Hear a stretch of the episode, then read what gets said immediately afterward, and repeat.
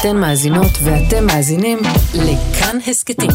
כאן הסכתים, הפודקאסטים של תאגיד השידור הישראלי.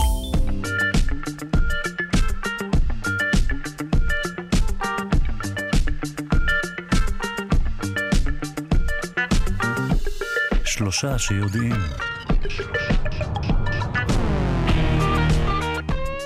בוקר טוב למאזיני שלושה שיודעים, מגזין המדע והידע של כאן תרבות. בשעה זו, המדע מאחורי תגובת הגועל, האמת מאחורי תקינת הקמח, השפעת האקלים על uh, מגוון המינים, וגם נציין פה 40 שנה למותו של המלחין פאול בן חיים.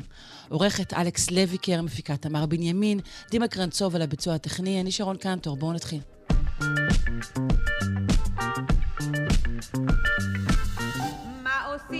העצים? ומה הבתים עושים? והעננים נוסעים, נוסעים... את הבוקר אנחנו מתחילים בניסיון שלנו לתת תשובה לאחת השאלות שלכם, כפי שהן מוצגות בעמוד הפייסבוק, כאן שלושה שיודעים. אה, והבוקר אנחנו עם השאלה של המגזין אה, דן ארנון, ששואל כך: אנחנו אותנו, בני האדם, סליחה, מגעילים ריחות, מראות וטעמים. מימיי לא צפיתי בתכונה דומה אצל בעלי חיים. מהו גועל נפש? למה האבולוציה זיכתה אותנו בתכונה זו, והאם אנחנו היצור היחידי הסובל או נהנה מתכונה זו? אה, נפנה לדוקטור יונת אשחר, מומחית להתנהגות בעלי חיים, ממכון דוידסון לחינוך מדעי. בוקר טוב. בוקר טוב. בוקר אור. אני, דבר ראשון אמרתי וואלה, כששמעתי את השאלה, אבל דבר שני אמרתי, ברור שבעלי חיים אה, חשים גועל. הם אולי לא אומרים, אה, אחי, זה מגעיל, אבל, אבל הם פשוט לא נוגעים בכל מיני דברים, לא? אה, כן. התשובה הקצרה היא כן. אה, וכדי להבין יותר באופן מקיף, אז בואו נחשוב למה אצלנו יש, יש באמת את הגועל הזה, כמו, ש, כמו שהמאזין הזה שאל. אה, והתשובה היא, ככל הנראה, זאת התיאוריה המובילה, אה, כדי שלא נחלה. בעצם אה, התחושה של הגועל, של האיך, היא חלק ממה שנקרא מערכת חיסון התנהגותית. ויש לנו את המערכת חיסון בתוך הגוף כמובן, שנלחמת בנגיפים וחיידקים וכל מיני גורמים אחרות אחרים. ויש לנו התנהגויות שנועדו לשמור עלינו מבכלל להידבק בגורמים המחלות האלה. אמ, וחלק מאוד מאוד חשוב מזה זה התחושה של הגועל, כי היא גורמת לנו להתרחק מדברים. אם אנחנו מוצאים את עצמנו נוגעים במשהו מגעיל שמגעיל אותנו, אנחנו מיד מפסיקים לגעת בו, מיד מתרחקים, אה, הרבה פעמים מנקים את היד, אמ, וזה שומר עלינו בעצם. כי רוב אבל, הדברים אבל איך זה עובד? אותנו... נגיד, אה, אבל איך זה, זה עובד, באמת, קראת לזה תרבותי. השאלה היא, אמ, נגיד, בואי נחשוב על... מרקם אה, רירי כלשהו, נגיד של איזושהי רירית אף.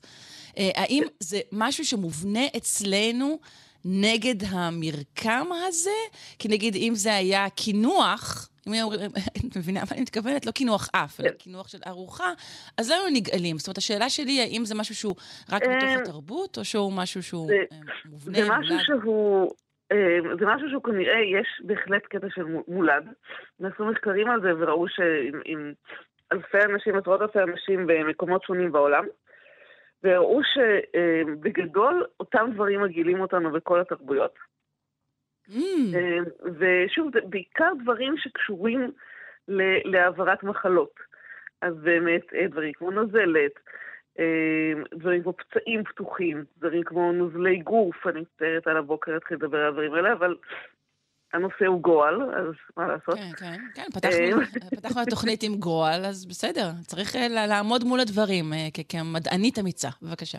כן, אז למשל אם יראו לאנשים שתי תמונות, אחת של פצע פתוח ואחת של צלקת אדומה באותו גודל, אז אנשים אמרו, הצלקת כאילו זה לא מגעיל, אבל הפצע הפתוח כן.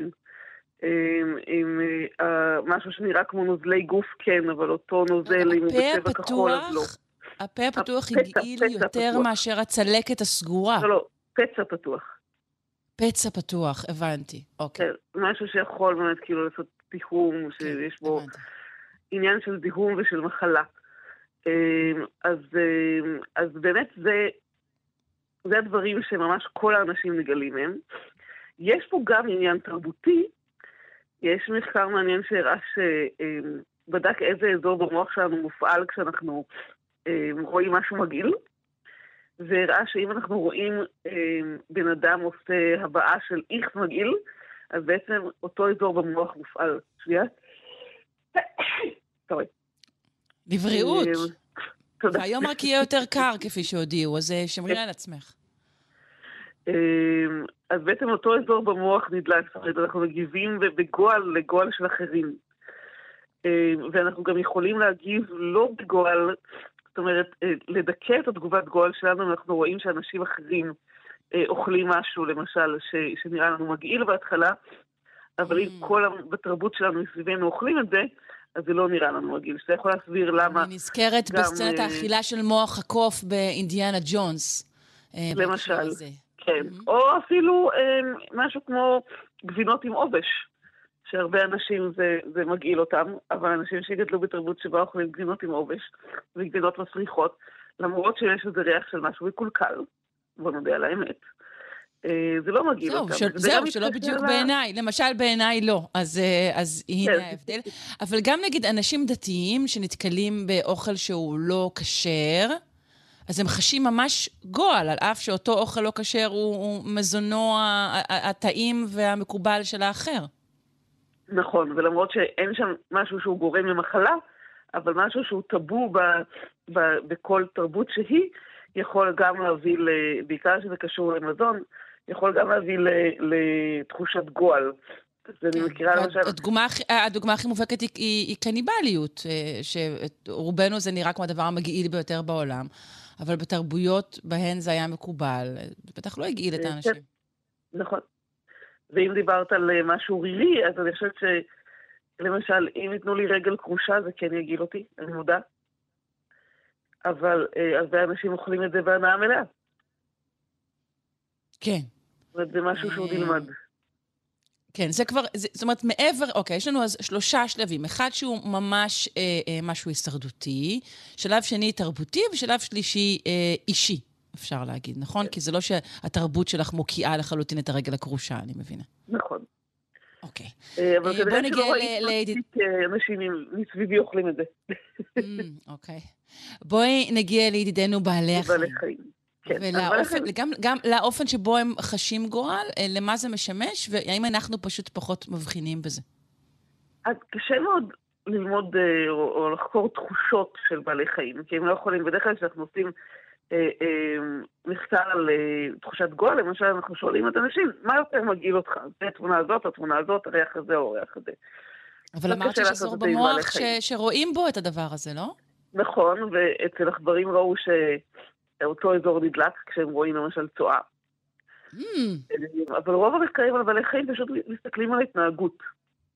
אוקיי. אמ, אז, ורואים שבאמת הם, נרתעים, הרבה מאוד בעלי חיים נרתעים מצואה, ולכל הפחות הם מאוד לא בעניין של לאכול שום דבר שנגע בצואה. אז אה, אם אה, למשל תתני אפילו לכבשים או לקנגורו, או למחקרים, אה, את הברירה בין לאכול באזור של עשב שיש בו צואה ואזור של עשב שאין בו צואה, בלי שום ספק הם ילכו לאזור הנקי והם יעדיפו לאכול שם. נתנו לקופים אה, אה, וגם לקופי אדם אה, מאכלים שנגעו בצואה, הם לא רצו לאכול אותם. כל מיני דברים כאלה. אנחנו רואים התרחקות, אנחנו רואים התרחקות מפרטים חולים, גם אצל עכברים, גם אצל אפילו בעלי חיים כמו לובסטרים, סרטנים. מזהים פרטים חולים, כנראה לפי הריח, ומתרחקים מהם. אז אני אה, חייבת להגיד, אה, אה, אני לא לא ב- אני לא בעלת כלב, אבל אה, בוא נגיד, נכחתי ליד כלבים. אה, כלבים אה, לעיתים חורגים ממה שאת אומרת. כן. גם... אה, אז באמת יש את העניין הזה של... אה, לא- לנשנש. אה, צואה ושתן, כל מיני דברים כאלה לעיתים. הם, אה, הם לא כל כך מנשנשים, לפעמים הם מנשנשים צואה, לא כל כך שתן, הם בהחלט מריחים, אה, כמו שהיה בשאלה, מריחים את התחת אחד של השני, ומריחים אה, אה, אה, כל מיני נוזלי גוף והפרשות אחד של השני. אה, ויש גם בעלי חיים שממש אוכלים אה, צואה באופן אה, מקצועי. אה, אה, ארנבים למשל, יש להם אה, שני סוגים של צואה, ואחד מהם הם באופן קבוע אוכלים שוב. אה, וזה כדי... אה, זה בכלל מאוד חסכוני. מגעיל. כן. כן, זה חסכוני כי קשה להם להוציא, אה, רואים את זה כל מיני אוכלי עשב, שקשה להם להוציא את כל ה...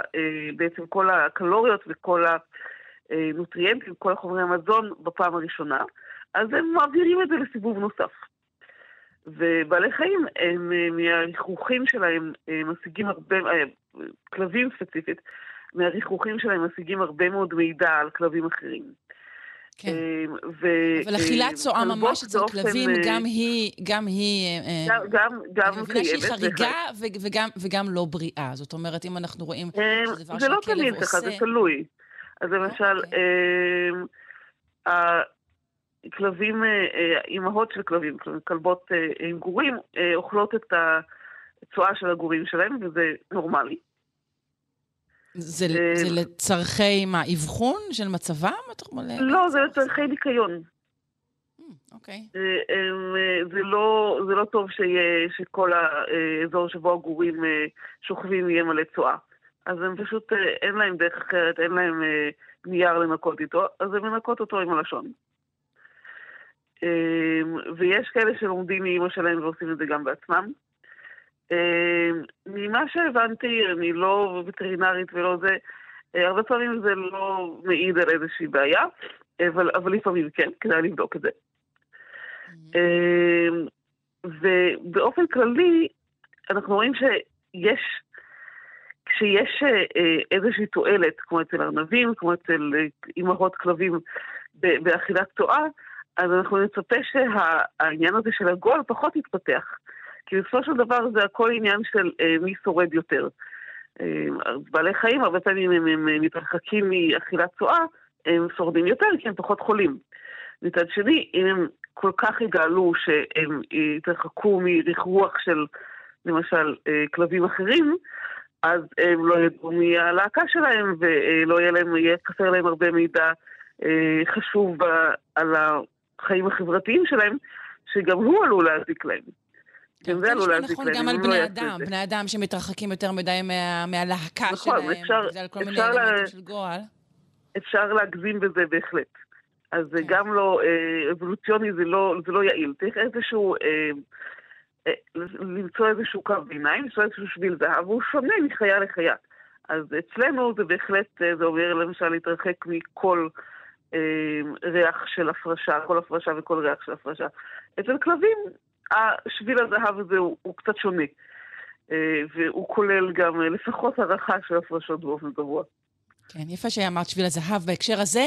אמ, יש לי שאלה, ציינת אה, שאנחנו נרתעים הרבה מאוד מביטויים של אה, מחלות למיניהם.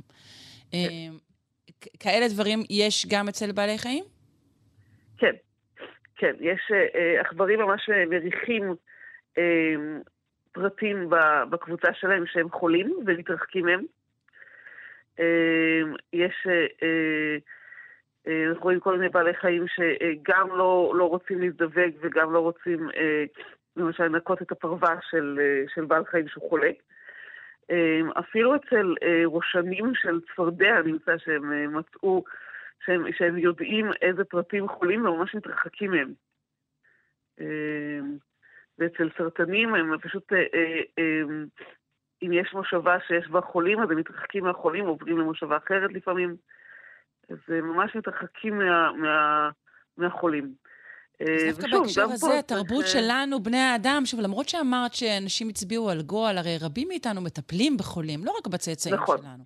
נכון. כל אנשי הרפואה. זאת אומרת שאנחנו כן מתגברים אה, על הדבר הזה, לצורך אה, אה, החזקה וטיפול בבני מינינו. נכון.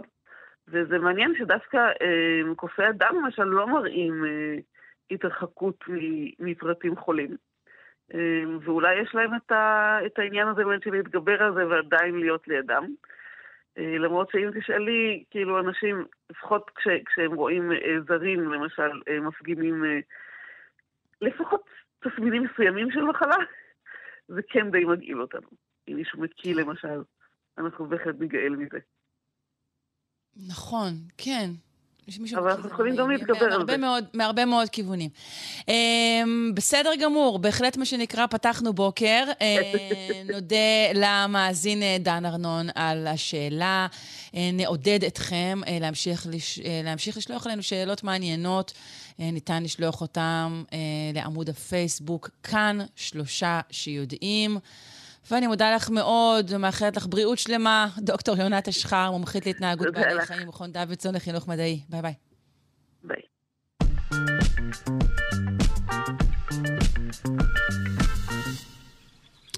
כבר הרבה שנים, אה, בוא נאמר מהמאה ה-19 לפחות, אנחנו יודעים שאזורים טרופיים, שהם אה, לחים יותר, גם עשירים יותר במגוון של בעלי חיים. אבל הידיעה הזו לא הייתה מגובה במחקר רציני. עד היום אנחנו עם מחקר חדש שמצביע על קשר בין כמות משקעים, ובכלל, בין אקלים אה, לצורותיו ולגווניו, למגוון מינים של בעלי חיים. נפנה לאחד מאורחי המחקר, מיודענו, הפרופסור שי מאירי, ממוזיאון הטבע, השם שטיינהארט, באוניברסיטת תל אביב. שלום. בוקר טוב. אה, אני רק אסתייג. טיפ-טיפה ואומר. שהדבר הזה היה ידוע בהמון מחקרים רציניים עד היום. אה, באמת כן? המונים. כן, אז הרמתי לכם יותר אה, מדי? אוקיי. כן, כן, חד משמעית. ובכל זאת, מה הוא לא- ההבדל? הוא ש- לא מה- הרציני הראשון והוא לא אוקיי, רחב ההיקף אבל מה הראשון. ההבדל במחקר הזה? ההבדל הוא ההיקף מחד המרחבי ומצד שני של רוחב היריעה, של המגוון של בעלי החיים שבחנו את, ה, את התופעות האלה אה, לגביהם, קרי אה, כל המינים בקירוב ראשון של אה, חולייתני היבשה, של יונקים, אה, עופות, דו-חיים וזוחלים. כלומר, קודם לכן אמ, דגמו אזורים ספציפיים, ואתם או, שנד... בעצם... או שנדגמו אזורים ספציפיים, אה, או שנדגמו, אה, אם זה היה לא שכיח בקנה מידה גלובלי, אז זה היה רק אה, חלק מהקבוצות, אה, או אה, משפחה או סדרה מסוימת, נאמר, בתוך עופות או בתוך יונקים, או אולי אפילו כל הדו-חיים או משהו כזה, אבל לא לקחו את, את כל בעלי החוליות על הפיזיולוגיה השונה שלהם, יכולת התנועה השונה שלהם, המוצא האבולוציוני השונה שלהם, ובחנו אותם בנפרד מצד אחד, כן, ו- והשוו ביניהם והסתכלו גם על כולם ביחד. הבנתי. אז אה, בסדר, בכל זאת, אפשר, אפשר, אפשר לפרגן לכם, אני חושבת, זה בסדר. אמ, איך אה, ערכתם אה, מחקר כה מקיף ועמוק? אז הקבוצה שלנו בעצם מבלה את ההמון שנים האחרונות בלמפות את, התפוצ... את תפוצתם הגיאוגרפית של כל מיני הזוחלים, היום למעלה מ-12,000 מינים מתוארים מוכרים. וזה בעצם היה החלק החסר בפאזל של uh, חולייתני יבשה בכלל, דו-חיים, עופות ויונקים היו ממופים עוד קודם. ומה שעשתה טל רז, הדוקטורנטית שהובילה את המחקר, היא לקחה את, אה, את תחומי התפוצה האלה, שמה אותם וירטואלית זה על גבי זה כדי לדעת בכל מקום אה, כמה מינים של אה, בעלי חיים יש, והשתמשה בסט של, אה, של פרדיקטורים, של אה, אה, גורמים מסבירים, אקלימיים, טופוגרפיים וכדומה, כדי לבחון את, ה, את הקשר הסטטיסטי ביניהם במקומות שונים עבור קבוצות שונות וגם בכל העולם ועבור כל הקבוצות יחד. יפה. ומה הם הממצאים? באמת, קודם כל זה, זה מאשר, מאשש את, ה, את הידיעה שאזורים טרופיים שהם מבורכים אז, ביותר גשם הם עשירים יותר? אז עקרונית חד משמעית כן, כן, לא, זאת אומרת, אה, כולם צדקו כל השנים, במובן מסוים. אה, בכל הקבוצות מצאנו שבאזורים הטרופיים הם, העשירים ביותר במינים, פחות או יותר בקו המשווה, אולי אפילו טיפה דרומה לא, אבל דרומה לא בקטנה, כן? 4-5 מעלות אה, מדרום לקו המשווה, אנחנו רואים את עושר המינים המקסימלי ברוב הקבוצות, ואז יש דעיכה אה, משני הצדדים של קו המשווה, ככל שהולכים לקווי רוחב גבוהים לכיוון הכתבים. אבל הדעיכה הזאת היא לא סימטרית, היא לא אותו דבר ב- בכל הקבוצות ובכל היבשות, או מה שאנחנו קוראים לו הממלכות הביוגיאוגרפיות, שהן לא בדיוק חופפות אוקיי. ליבשות.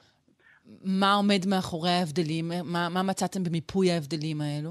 אז, אז מה שמצאנו, ראשית, זה שמי שמראה את הדגם הזה בצורה הכי יפה של, של עושר מינים מאוד מאוד גבוה ב, אה, באזורים הטרופיים ופחות באזורים אחרים זה דו-חיים.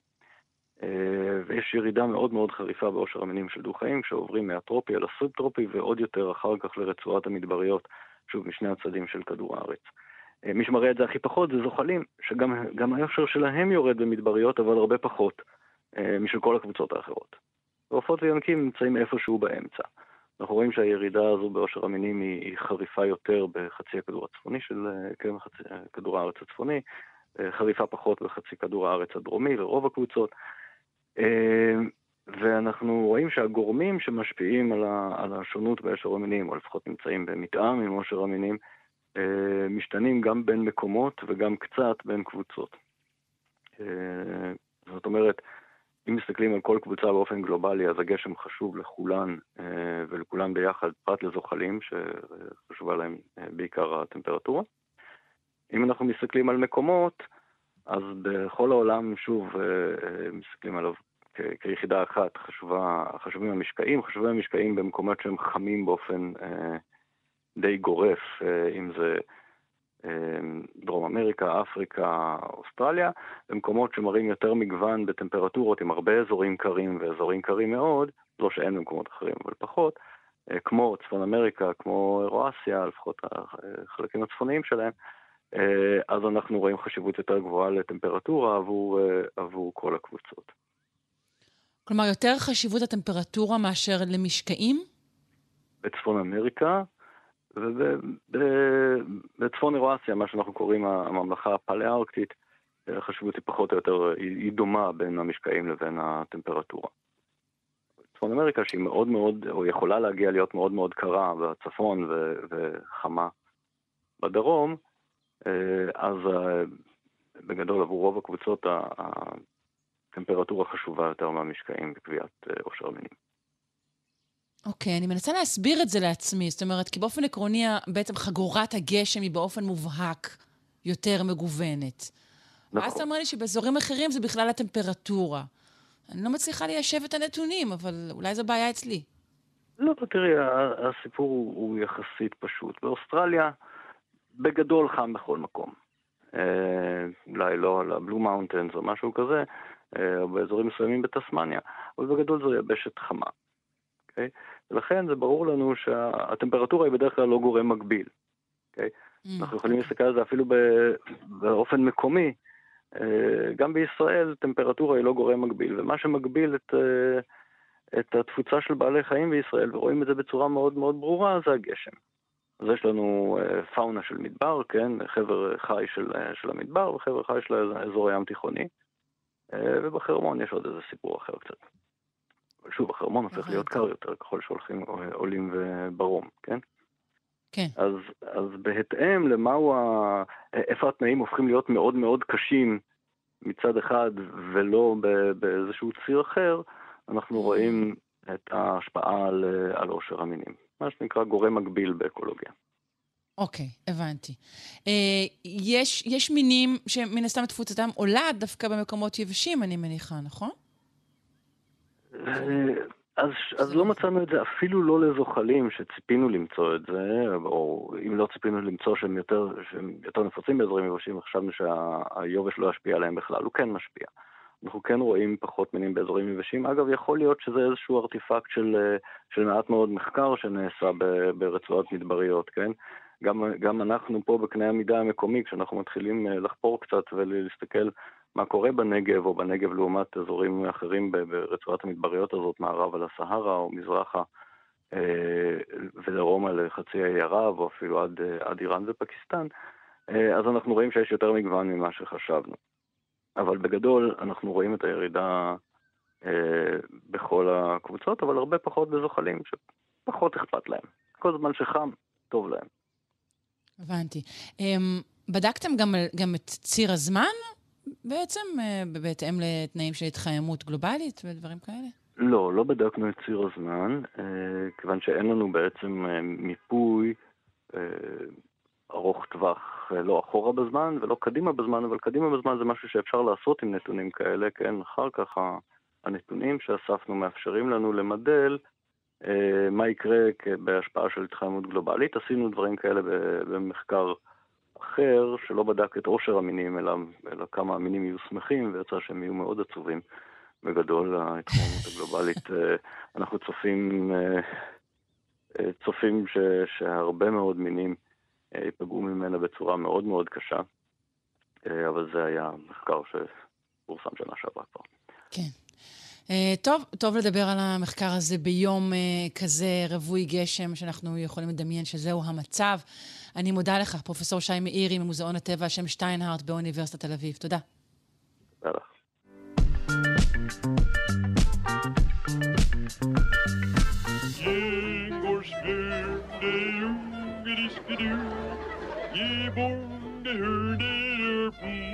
אנחנו עם תולדות התזונה האנושית של דוקטור אורי מאיר צ'יזיק, מומחה להיסטוריה של התזונה והרפואה.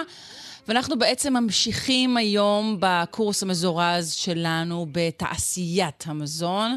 בפעם שעברה אה, דיברנו על אה, רגולציה, והיום אה, אתה רוצה לשטוח בפנינו סיפור אה, שבעצם ילמד אותנו על איך נוצרים תקנים ואיך הם מאושרים, נכון?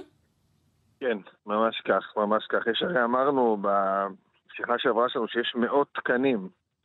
אה, כן. כמעט לכל אה, מוצר שאנחנו רואים אה, בסופר או במכולת, יש תקן שמגדיר את הדרך שבה צריך לייצר אותו, את הכללים. זה, הגיוני. זה ברור וזה חשוב ומשמעותי. השאלה מי מייצר את התקנים האלה, זה גם מה שאמרנו בשיחה שעברה. ורציתי קצת לספר על תקנים באמצעות סיפור. אני, אה, אני בשנת, לפני עשר שנים בדיוק, נסעתי לי באוטו שלי בכביש 6. אז עוד לא ידעתי מה זה מכון התקנים בכלל. הכל היה חדש לי. התקשר אליי חבר שלי שהוא מתעסק בפלסטיק, הוא מומחה לפלסטיק. הוא אמר לי, אורי, תשמע, אמ, אני, אה, מינו אותי להיות חבר בוועדה לתכנון קמח ומוצריו. וזו אוקיי. ועדה במכון התקנים שאחראית על התקן של הקמח. מדוע פנו שם לידידך שעוסק כן, אה, בפלסטיק? כן.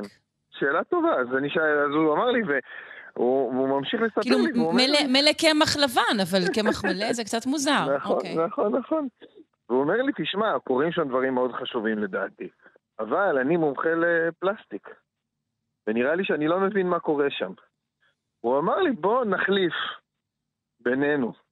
אני אמור להיות נציג הציבור, ונחליף, נהפוך אותך להיות אה, נציג הציבור. וככה אני נכנסתי לוועדה לתקנון קמח ומוצריו. עוד לא ידעתי ממש מה מחכה לי שם. אבל נכנסתי בזמן שהוא היה מאוד מאוד מעניין, שבו משרד הבריאות החליט שצריך לטפל בתקן של הקמח המלא.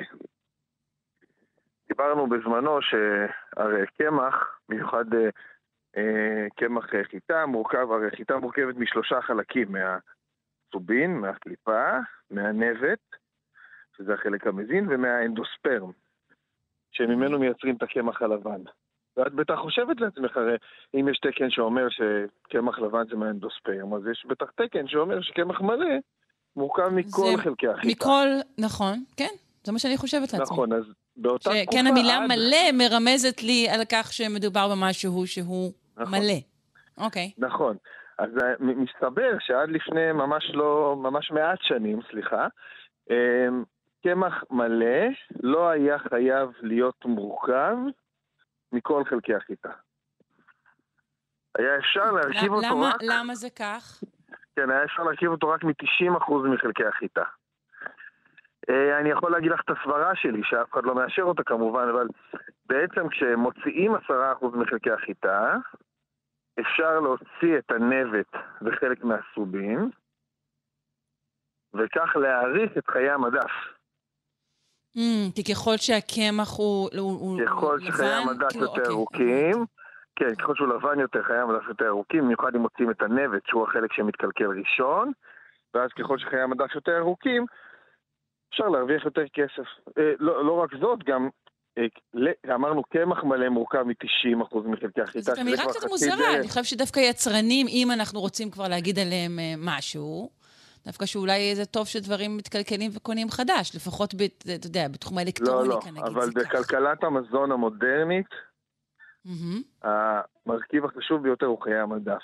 כי ככל שאתה יותר שולט ביציאה של המוצר, זאת אומרת, אתה לא צריך למכור אותו מהר, אתה מרוויח יותר כסף. בגלל זה הרבה פעמים כן. אנחנו רואים שמשמידים תוצרת, Mm. כדי להעלות את באמת המחיר. הדברים, הדברים מאוד התארכו. אני היום מסתכלת על, אה, על אה, נכון. חלב, ואני אומרת, וואו, כבר יהיה שלום עד כי שהחלב זה, הזה כי יתקלקל. זה מרכיב בסיסי בכלכלת המזון המודרנית, חיי המדף. זה הבסיס. אז אמרנו, חיטה 90 אחוז, כן. קמח מלא, אבל היה, בתקן גם היה כתוב שלחם מלא יהיה מורכב מ-51 אחוז קמח מלא, שהוא לא מלא. אה, הוא רק צריך להשיג איזה רוב קטן אה, בתחום הקמח המלא, הלחם נכון, המלא? נכון, הלחם המלא כדי שיקראו לו, אז, לא עכשיו, כן, לחם מלא, צריך להיות מורכב מ-51% קמח מלא, אבל הקמח המלא אמרנו הוא לא מלא באמת. בקיצור, המצב היה נורא ואיום. הבינו שהונאה כזאתי, אמנם בחסות החוק, אבל הונאה, לא תשרוד עוד הרבה זמן. ואז משרד הבריאות החליט לשנות את התקן. ואז כינסו את הוועדה לתקנון קמח ומוצריו, זה בדיוק השלב שבו הצטרפתי. Mm, לוועדה. ואז תיקנת את, ה, את המעוות. אני לא, אני לא כשאני- עשיתי כלום, אני ישבתי שם, כן, ישבת, אבל כן. התהליך, צריך להגיד, לקח אה, חמש שנים. והיום אנחנו יכולים לראות את האחוזים גם אה, שכתובים נכון, אז בעצם שלנו, היום- נכון? דבר ראשון שהוא מאוד משמעותי וחשוב, זה שהיום קמח מלא חייב להיות מורכב מ-100% מחלקי החיטה. את לא יכולה לשים את המילה מלא בשם של הקמח, אם אין בקמח את 100% מחלקי החיטה. אה, זה דבר מאוד משמעותי וחשוב. והדבר השני זה שלחם מלא, היום צריך להיות מורכב מ-80% קמח מלא, לפחות, שהוא באמת מלא.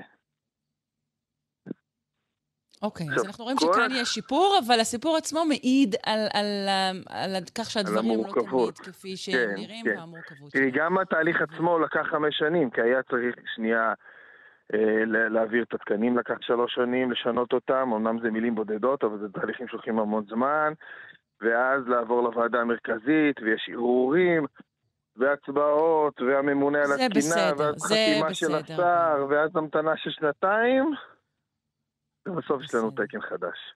דרך אגב, התקן לסימון שביורוקרטיה מזון... ורגולציה לוקחות זמן, זה לא דבר שאתה יודע, זה ככה זה, אנחנו מדברים על הרבה אנשים. לא, לא, אבל יש, יש, יש, גם, יש, יש גם הגזמות, את יודעת. את יודעת, למשל, התקן לסימון מזון ומוצריו, אחד התקנים הכי חשובים, אנחנו עובדים עם תקן משנות ה-80, זה התקן שמחליט מה אפשר לכתוב ואסור לכתוב על כל אריזה.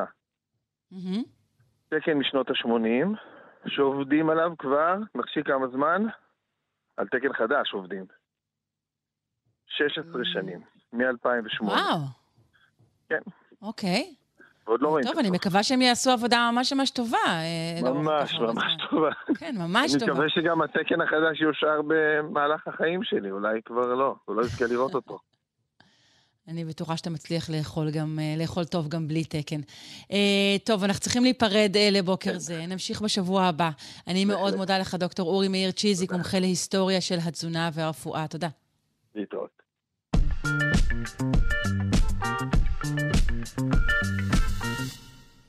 ואנחנו מסיימים את השעה הזו, אה, כמדי שבוע, עם הקתדרה למוסיקה של הפרופסור משה זורמן, מלחין, מנצח ומייסד הקתדרה למוסיקה, בשיתוף הדוקטור אסטרית בלצן. שלום. שלום, בוקר טוב. אז בוקר היום אור. אנחנו, עולם המוזיקה בישראל מציין בימים אלה 40 שנה לפטירתו של פאול בן חיים, שהוא אולי החשוב במלחיני ישראל בתחום המוזיקה הקונצרטית. עכשיו, אם תשאלו אנשים ברחוב מי הוא פאול בן חיים, אני משער שרק מעטים יזהו את שמו. כולנו מכירים את נכון. המשורר הלאומי, ביאליק, את הסופר הלאומי, עגנון, המחזאי הלאומי, אולי חנוך לוין, אך מלחין לאומי שיצירותיו מוכרות ומנוגנות לרוב, אני מסופק. למה זה? או, עכשיו השאלה היא למה זה. אולי הסיבה היא המקום המצומצם שמוזיקה קלאסית קונצרטית תופסת בחיי התרבות שלנו, אז אנשים פשוט אה, לא נתקלים במוזיקה שלו. לא, אבל גם חובבי מוזיקה קלאסית, אתה יודע, או, או אפילו לא, אה, באמת יכולים לנקוב בהרבה מלחינים אחרים, כן. אה, ואולי בשמו קצת פחות. כן, כי א', מנגנים פחות מוזיקה ישראלית, אה, כי היא משמשת איזה מין אתגר מוזיקלי קצת יותר אה, בעייתי, ואנשים פשוט לא מכירים. מה שאתה לא מכיר, אתה נרתע קצת מ- נכון, מלהכיר אתה לא מכיר, ולנסות. ואז גם מכניסים את זה אולי פחות לתוכניות, כלומר, זה, זה גל, גלגל הפופולריות. אה, מתגלגל. אז אוקיי. יש לנו איזה מצב שבו כל תזמורת מנסה מדי פעם, אה, מה שקורה לשלם אה, איזה מס לדבר הזה שנקרא לנגן מוזיקה ישראלית, אבל זה יוצא פעם, פעמיים בשנה זה הכל, ומחליטים שזה מספיק בשלב זה. בכל מקרה, פאול בן חיים כבר עבר את השלב הזה ומנגנים אותו גם בכל העולם, תזמורות וכולי, אז כדאי מאוד שלפחות היום אנחנו נתקן ולו מעט את המצב.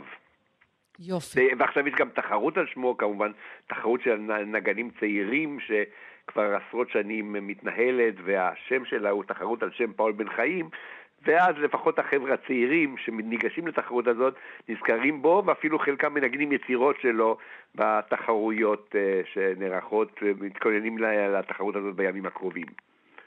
Mm, בכל כן, מקרה- זה ממש, זה ממש בקרוב, התחרות, נכון? נכון, במהלך נכון. פברואר. אנחנו מהמם, מתארגנים לקראת תחרות, ואני שם בעניינים, מה שקרוי. אז בואו נדבר קצת על פאול בן חיים ונשמע קצת מהמוזיקה שלו, ויכול להיות שנעורר את חשקם של מאזינינו להמשיך לשמוע אותו. אז השם המקורי של פאול בן חיים הוא פאול פרנקנבורגר. הוא חי בין 1897 ל-1984, עולה מגרמניה ב-1933, כמלחין מנוסה ובעל שם בגרמניה ובארץ, ביחד עם קבוצת מלחינים נוספים, יוסדת מה שקרוי הזרם הים תיכוני במוזיקה הישראלית. ושימש בזה מורה ומחנך לדור שלם של מוזיקאים. אז הוא עושה מוזיקה ים תיכונית, אז אנשים מאוד יאהבו אותו, בסדר או, גמור. עכשיו בוא נשמע קצת את המוזיקה הזאת. החזון שלו ושל בני דורו הוא יצירת מוזיקה שתתבסס על מוזיקת עדות ישראל, מוזיקה של עמי האזור החיים איתנו בשכנות, זניחת המוזיקה האירופאית המסורתית, עליה הם צמחו והגיעו להישגים נפלאים בארץ מוצאם. עכשיו, מה למה? כי המוזיקה הזאת צריכה לשקף את הנוף, המקצבים והצילים של המולדת החדשה. אומנם במבטא יקי, אבל המולדת החדשה. וזה רעיון נפלא. במשך שנים אחדות הוא שולט במוזיקה הישראלית והעניק לנו יצירות נפלאות. הם החליטו שהלוקאלי עדיף על האוניברסלי, ואני חושב שהיה צדק גדול במעשיהם. אז נתחיל בקטע ראשון, קטע לפסנתר, טוקטה מתוך חמישה קטעים לפסנתר סולו שנכתבו בשנת 1954. טוקטה, אנחנו מכירים את המושג הזה, זה מונח שבא מתחום הברוק בכלל, יצירה שבמרכזה איזה רעיון ריתמי, מוטורי, טוקר איזה לגד באיטלקית, אתה נוגע בפסנתר ויוצר איזשהו רעיון ריתמי מאוד מאוד ברור. עכשיו, מה עושה בן חיים? הוא לוקח את הפסנתר והופך אותו למעין סנטור, איזה כלי פריטה מזרחי הפסנתר האירופאי של שופן נעלם, ואת מקומו אנחנו מקבלים, מקומו אנחנו מקבלים פסנתר בתחפושת מזרחית אותנטית. נשמע את הפסנתרנית גילה גולדשטיין, טוקטה מתוך חמישה קטעים לפסנתר של פאול בן חיים. יש פה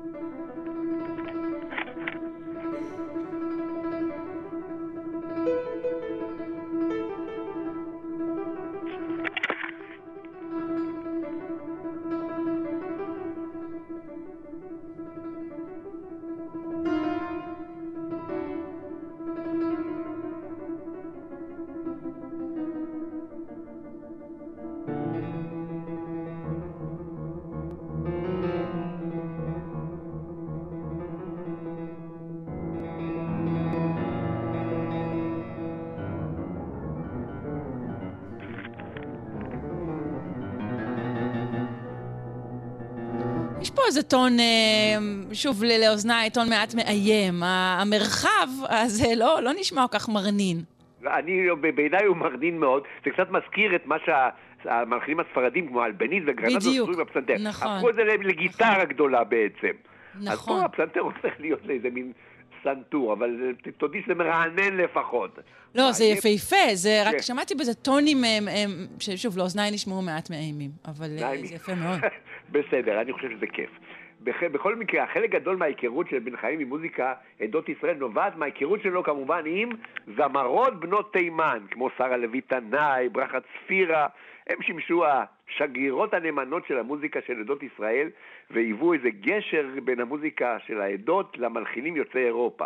אחד הקטעים הכי מפורסמים של בן חיים הוא הקטע שיר ערש ספרדי. הוא לוקח מנגינה שהיא בעצם רומנסה אה, ספרדית, והופך אותה בעיבוד אומנותי לקטע קצת משלו. הקטע, אנחנו מכירים את השיר הזה, הוא נקרא בארץ בשם התרגעות.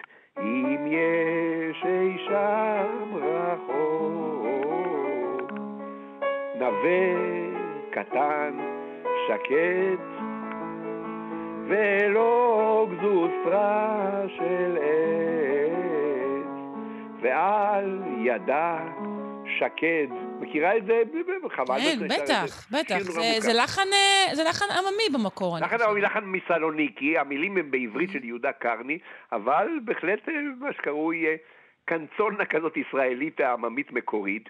מה עושה בן חיים? הוא לוקח את הרומנסה הזאת, מאבד אותה באופן אומנותי לכינור ופסנתר.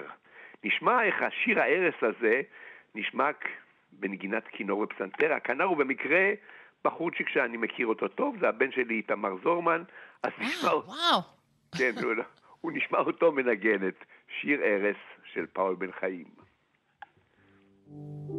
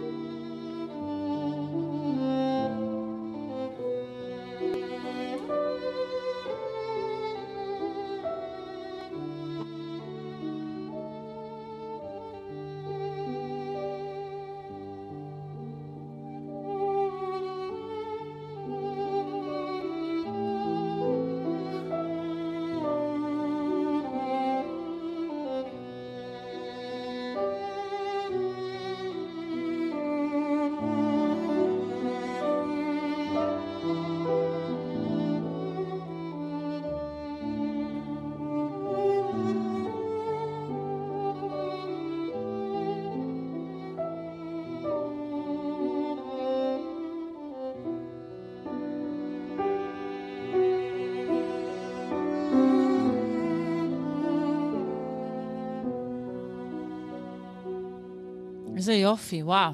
נכון? יוצא נהדר. זה נשמע לי קצת כמעט מהלך הפוך, זאת אומרת, דווקא משהו ספרדי המקור וטיפה מוחזר אל, אל, אל חק יותר אה, מערבי, אבל... אחרי אה, שיר מערבי, בגלל. ההרמוניה, בגלל הדרך שבה כן. הכינור מטופל בהמשך, הוא עולה לרגיסטרים כאלה גבוהים והופך את זה לממש אה, קטע אומנותי.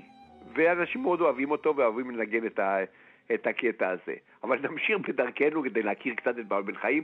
ב-57 מוענק לבן חיים פרס ישראל, אבל עוד לפני זה, ב-1950, הוא מתבקש לכתוב פתיחה תזמורתית קצרה לתזמורת צה"ל. פתיחה שתשרת אותה בטקסים חגיגיים, מקבלים איזה ראש ממשלה חשוב וכולי, צריכים איזה פתיחה. בן חיים כותב קטע שהוא קורא לו תרועה לישראל. זה השנים הראשונות של, של עצמאות ישראל, היצירה מבטאת בצורה נפלאה את התחושה הזאת של התעלות וגאווה על הקמת המדינה, והיצירה בביצוע תזמורת צה"ל זוכה להצלחה כזאת גדולה, בעקבות כך הוא כותב גם גרסה סימפונית ליצירה.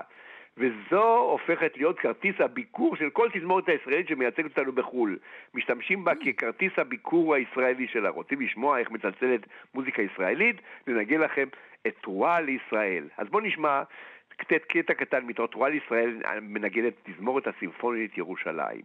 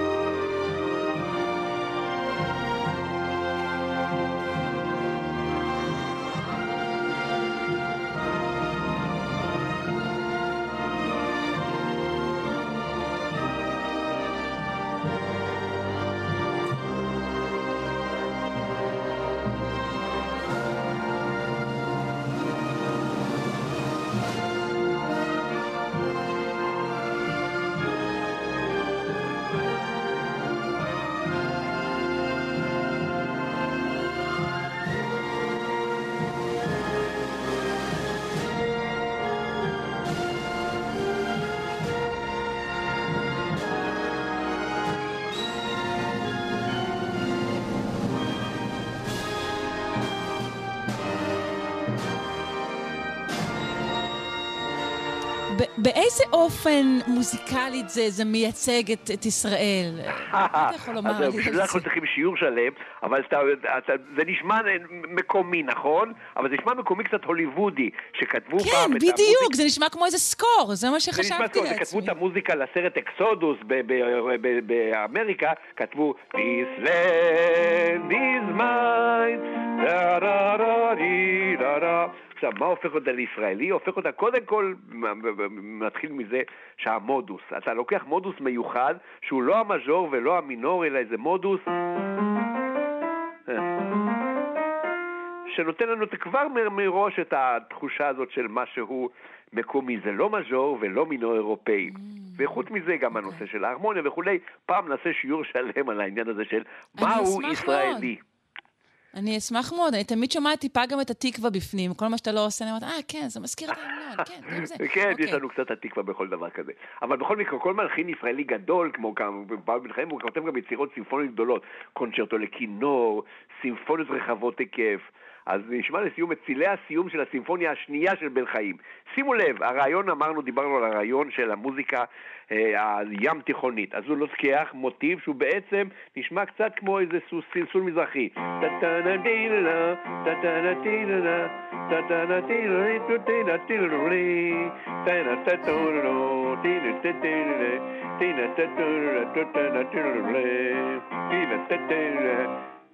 זה סימפוניה, אבל ברגע שמלחין לוקח את הדבר הזה והופך אותו לאיזה מוטיב גדול ומשתמש בתזמורת הסימפונית, אז שימו לב איך הסיום של הסימפוניה השנייה של בן חיים מתבססת על הרעיון הזה שהוא בעצם איזה סלסול מזרחי, אולי איזה ניגון חסידי, לא יודע מה זה, אבל בהחלט זה משהו עממי, בסיסי לגמרי, אבל בידיים של מלחין סימפוני זה הופך להיות לקטע של חלק מהסימפוניה השנייה של פאול בן חיים. נהדר.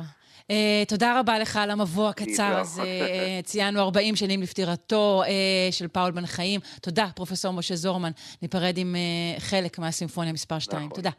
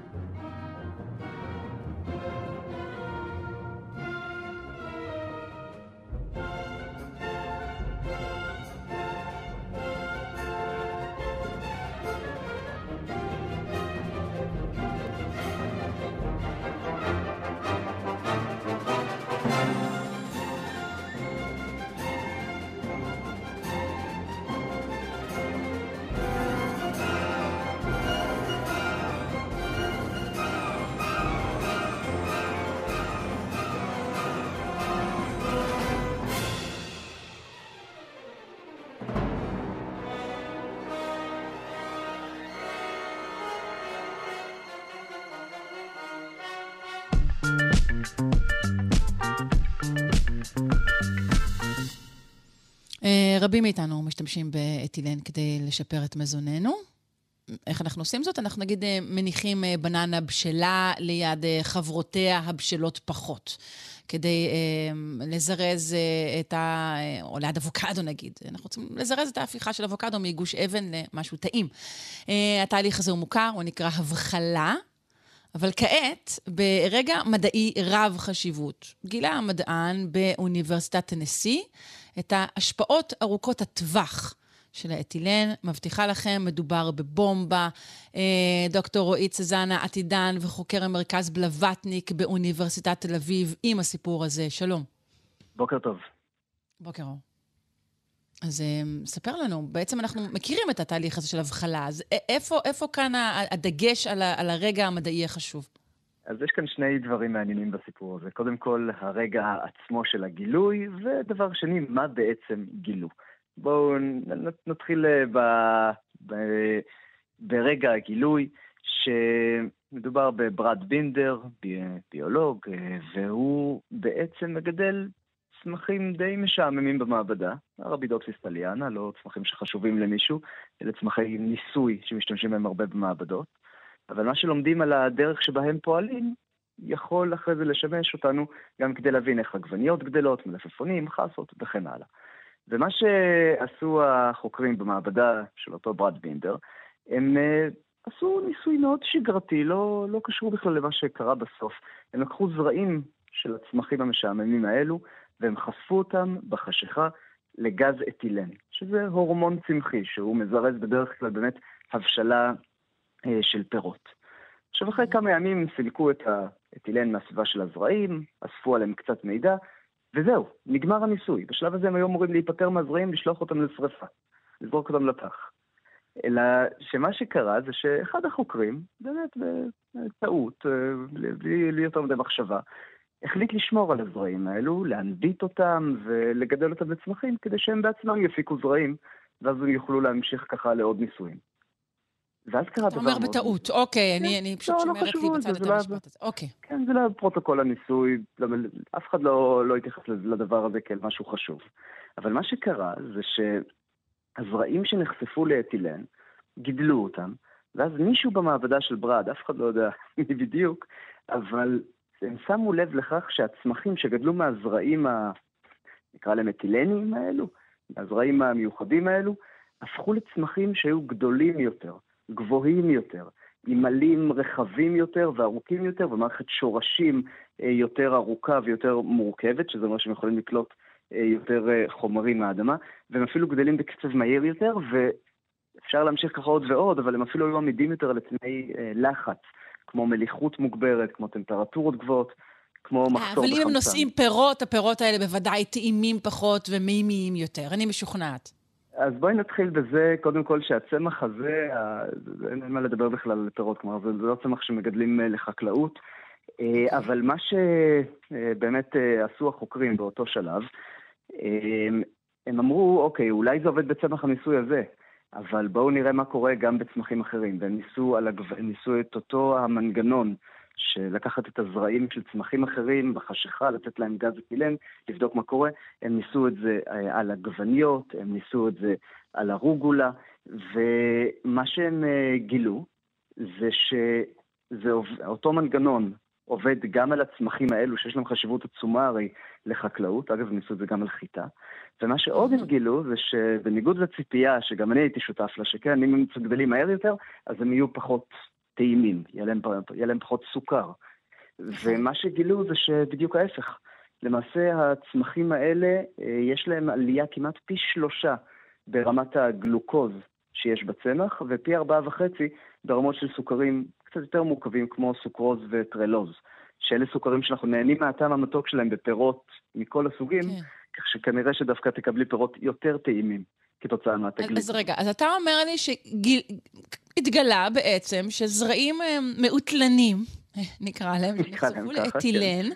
Mm-hmm. הם פשוט טובים יותר בכל פרמטר. הם מייצרים אה, אה, צמחים חזקים יותר, עמידים יותר, וכשאנחנו בוחנים אותם לגבי אה, אה צמחים ש, שמגדלים אה, תזונה, פירות וזה, אז הם גם טובים יותר. אז וואו, זהב. תראי, ככה זה, ככה זה נראה. זה מחקר אחד, ולמרות שהוא התפרסם בכתב עת מדעי אה, די נחשב, עדיין צריך כמו תמיד, להתייחס טיפה בספקנות, בזהירות, לכל מחקר חדש, ולחכות לעוד כמה מחקרים, לעוד, לעוד כמה בדיקות ממעבדות אחרות שיאששו את, ה, את, את אותם הממצאים. אבל תגליות כאלה היו במדע כבר, כלומר, למשל האלומיניום היה נחשב בעבר, לפני יותר ממאה שנים, היה יותר יקר מכסף ומזהב במקרים מסוימים, כי היה כל כך קשה להפיק אותו. ואז התגלתה, התגלה ב, התגלתה טכנולוגיה שאפשרה למצות אותו יחסית בקלות, ופתאום לכל אחד מאיתנו יש רדיד אלומיניום בבית, וזה הפך להיות אחד החומרים הזולים ביותר. כלומר, לפעמים יש מקרים שבאמת כמעט בן לילה תגלית מדעית משנה את העולם והופכת את מה שנחשב לבלתי אפשרי ולנדיר ולמיוחד לדבר שברור מאליו פתאום עבור כולם. אז צריך להמשיך לחכות ולעקוב אחרי המחקרים בתחום, אבל זה, זה בהחלט נראה מעניין ומבטיח. אז ייתכן שזה מין רגע כזה, אנחנו לא בטוחים, אבל יכול להיות שזה רגע בעל חשיבות מדעית אה, מכרעת, אולי. יכול להיות, אה, ואני כן רוצה להסתכל על הצד השני לרגע, לדבר על הרגע הזה המיוחד. אני קורא לו אגב רגע יוריקה, כי ככה גם כן. החוקר, שהוא כתב על זה מאמר אה, מאוד נחמד, מאמר פופולרי, אה, והוא אמר שזה היה סוג של רגע יוריקה שפתאום הייתה הבנה. ויש כאן משהו נורא מעניין, כי יש המון סיפורים על רגעי יוריקה כאלה, נכון? על אלכסנדר פלמינג שגילה פתאום עובש בצלחת הגידול וראה שהוא מרחיק את, הח... שהעובש הורג את החיידקים, והנה, יש פניצילין. או אלברט איינשטיין שצפה. בתוך האוטובוס, שהוא, שהוא נוסע באוטובוס, הוא מתבונן במבנים שמתרחקים ממנו במהירות, ופתאום הוא מבין שאפשר להשפיע גם על ציר הזמן, והנה יש לנו תיאוריית היחסות. ויש המון סיפורים, סליחה, סקסיים כאלה, נורא קוסמים לנו, שאנחנו מספרים לילדים כדי להלהיב אותם על מדע, אה, ושתראו, גם אתם יכולים להיות מדענים, ופתאום תראו צלחת מלוכלכת וזהו, יש לכם פרס נובל ברפואה. והסיפורים האלה בדרך כלל, אה, הם משויפים היטב, כן? עובר המון זמן מאז הרגע היוריקה, ועד שסוף סוף אה, זוכה להכרה כזו. ולכן זה היה נורא מעניין עבורי לקרוא דווקא על הרגע הזה, מנקודת המבט של המדען שקרה ממש בשנה, כל זה קרה ממש בשנה האחרונה. אמ, ומה שאנחנו רואים שם, זה איך באמת מתרחשים רגעי יוריקה כאלו. שזה לא שאתה קופץ מהאמבטיה בצעקות גיליתי גיליתי, אלא אתה פתאום משהו תופס את תשומת הלב שלך, ואתה אומר, זה מוזר. כן, זהו, בסדרות לרוב אנחנו, הרגע הזה הוא לא קפיצה מהאמבט, מהאמבטיה, אלא זה הולך ככה, אה, סטיב, בוא רגע בבקשה. אתה רואה את מה שאני רואה? נכון, זה נראה לי. אה, הרי משהו מוזר כאן, משהו, לא ברור. נכון, ואוהבים לייחס לאייזיק אסימוב את האמירה שרגעי יוריקה אמיתיים במדע זה לא, היי, זה מדהים, אלא, hmm, משהו מוזר כאן. אה, ולואיס פסטר גם כתב שהמזל אינו מחייך, אלא למי שמוכנים היטב לבואו. כלומר, כדי שיהיו מוכנים באמת לרגע היוריקה הזה, כדי שיוכלו לשים את האצבע על הדבר המוזר, ואז להתחיל לעבוד קשה כדי להוכיח אותו, היה צריך את כל הידע המדעי, הבוטני, עד לאותו הזמן. היה צריך, החוקרים היו צריכים לדעת בכלל למה לצפות, היו צריכים לעבוד הרבה מאוד שנים.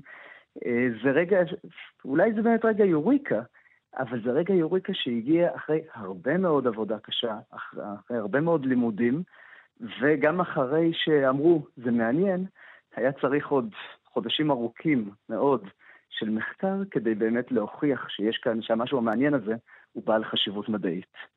כן, אבל לכן שמרתי לי בצד את, ה, את, ה, את, את זה שאמרת מקודם, ש... לא ברור היה למה באותו הרגע הוא כן החליט לשמור את הזרעים ו- ולגדל אותם. לכן שמתי לי איזה כוכבית על המשפט הזה, שבאמת זה לא היה חלק מהפרוטוקול הקבוע אה, של מה שקרה במעבדה הזו. אז כן דרוש גם, לא יודעת אם זה מזל, מזל. אינטואיציה, מזל, אה, משהו כזה. בהחלט. אה, יפה. שילוב בהחלט, של הכל אה, ביחד. כן, בהחלט סיפור יפה ומשמח, ואולי גם רב חשיבות, אבל את זה, כמו שאמרת, נדע בקרוב. אני מאוד מודה לך, דוקטור רועי צזנה עתידן וחוקר במרכז בלווטניק באוניברסיטת תל אביב. תודה. תודה רבה, יום טוב.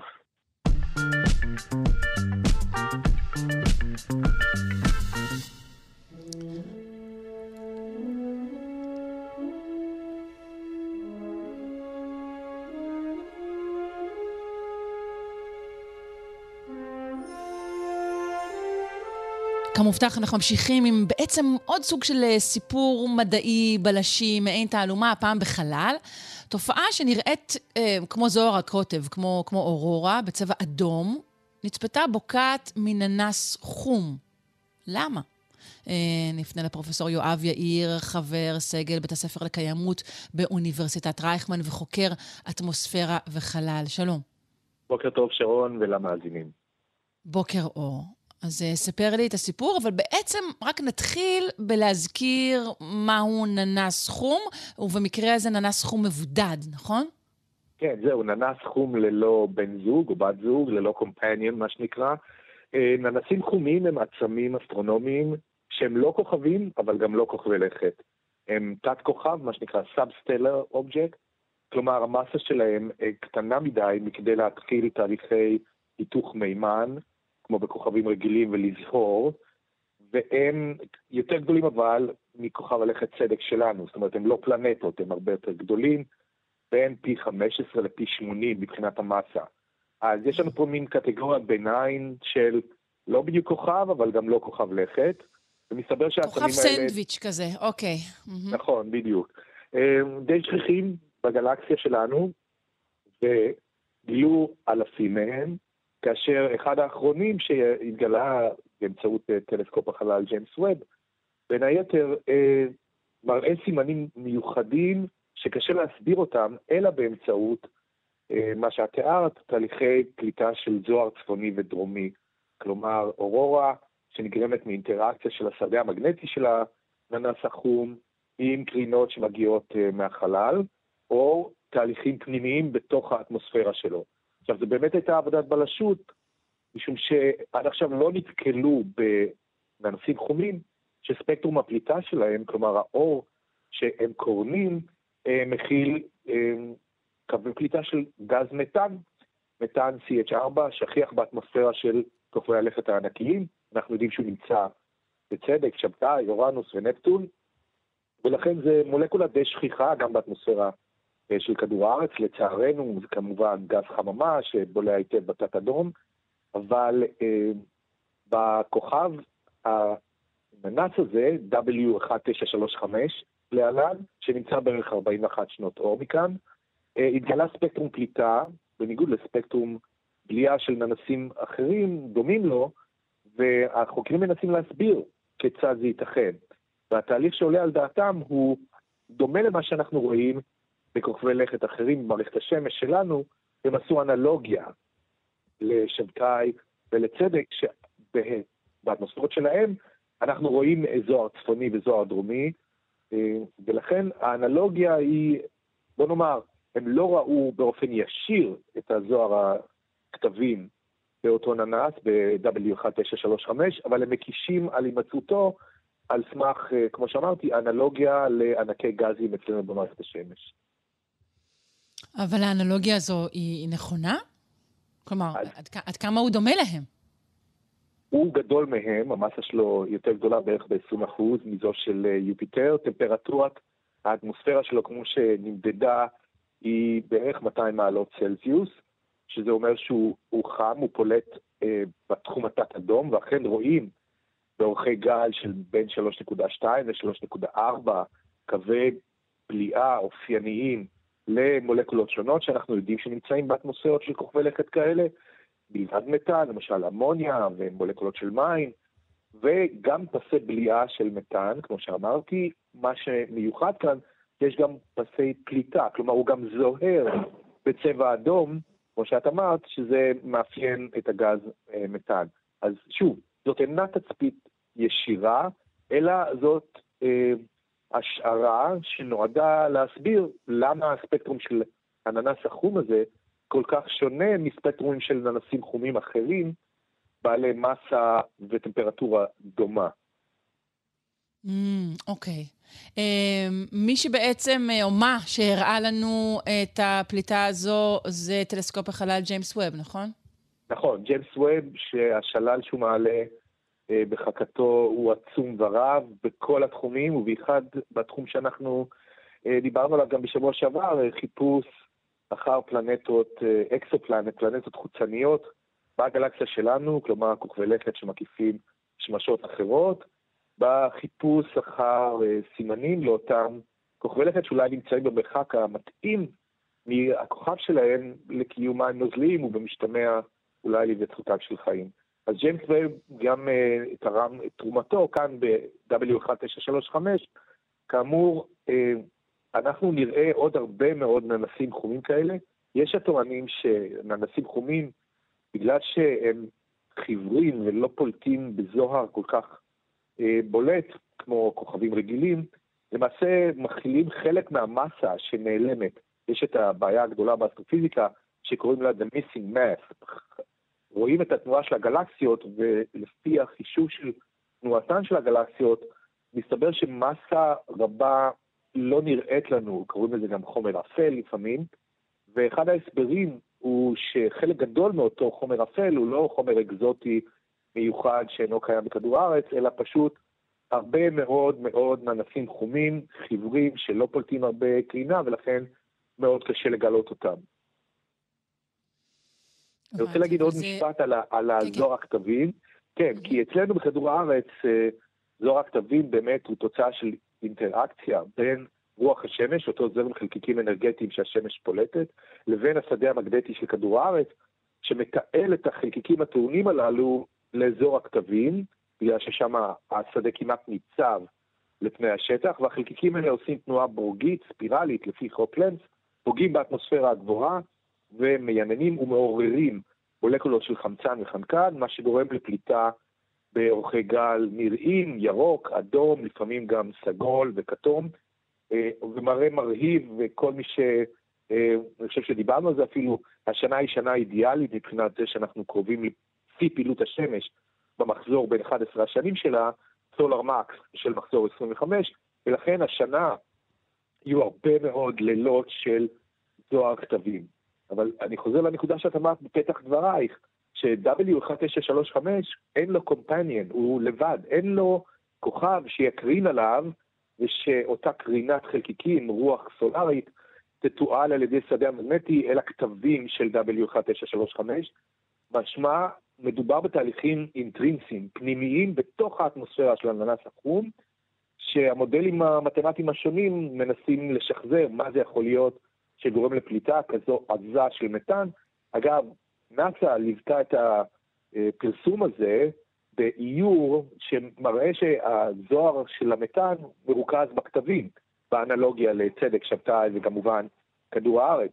אבל בהיעדר אה, גורם חיצוני ששולח רוח שמש שתתועל על ידי השדה המגנטי. אה, גורם חיצוני יכול להיות גם ירח, אה, למשל? נכון, זה יכול להיות גם ירח ששולח חלקיקים טעונים, למשל, אצלנו במערכת השמש שלנו, זה הירח איו שתורם חלקיקים טעונים לאטמוספירה של צדק ולזוהר הכתבים בצדק, והירח אנצלדוס של שבתאי שתורם על ידי פליטה מגייזרים שיורים לחלל הרבה מאוד חומר, חלקו מיונן שנלכד בשדה המגנטי של הפלנטה וזוהר. הנקודה היא שהאננס החום הזה יכול להיות שהוא כולו זוהר בזוהר הכתבים, ואז אה, מוריד קצת את המשמעות של המילה כתבים. יכול להיות שאין פעולה של שדה מגנטי, אלא פשוט זוהר שנובע מכך שמתאן בוקע מתוך עומקי האננס החום, מגיע ועובר אינטראקציה עם משהו אה, שנמצא באטמוספירה. אז זאת תעלומה שעדיין לא פתרנו, ונחכה, נראה מה התגלית הבאה שג'יימס ווב יביא לנו. וואו, תגיד, יש תמונה יפה של ה... של אה, W, מה מה המספר שלו? כבר הספקתי לשכוח. 1935. לא, זאת אינה W19. תמונה, זה מה שנקרא ארטיסט קונספט. אז אה. באתר אה, של נאס"א יש, אה, של ג'יימס ווב, יש איור עם, עם אורורה בדמות ממש מחרוזת פנינים אדומה, על רקע של פלנטה כחולה. אבל זה איור אבל בלבד, אתה אומר. זה איור, כן. את האורורה עצמה לא ראו, כמו שאמרתי, אלא העלו אותה כהסבר אפשרי לזה, לזוהר התת-אדום שרואים של גז מתאן באטמוספירה. יפה, אני מאוד מודה לך, פרופסור יואב יאיר, חבר סגל בית הספר לקיימות באוניברסיטת רייכמן וחוקר אטמוספירה וחלל. תודה רבה. אין כן להתראות שרון.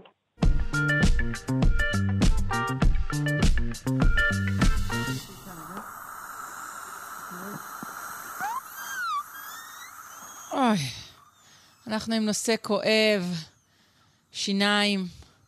אה, שתלים דנטליים אה, שעשויים משגשגות טיטניום הם אה, פתרון יעיל ונפוץ לשיניים חסרות. לרוע המזל, במקרים רבים מתפתחת כעבור כמה שנים דלקת באזור ההשתלה. אנחנו עם מחקר חדש שמסביר מדוע זה קורה. נפנה לפרופסור דניאל ריטל מהפקולטה להנדסת מכונות בטכניון. שלום, בוקר טוב.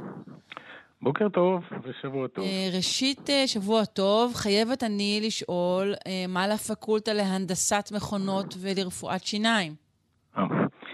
שאלה טובה.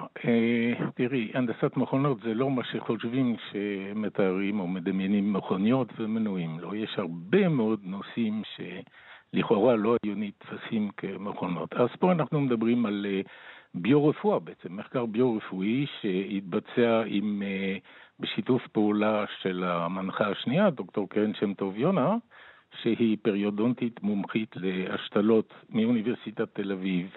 בית הספר לרפואת שיניים וגם בטכניון, עובדת איתי, וסטודנט משותף, עמית שביט, שעשה את התואר שני איתנו. אז זאת התשובה.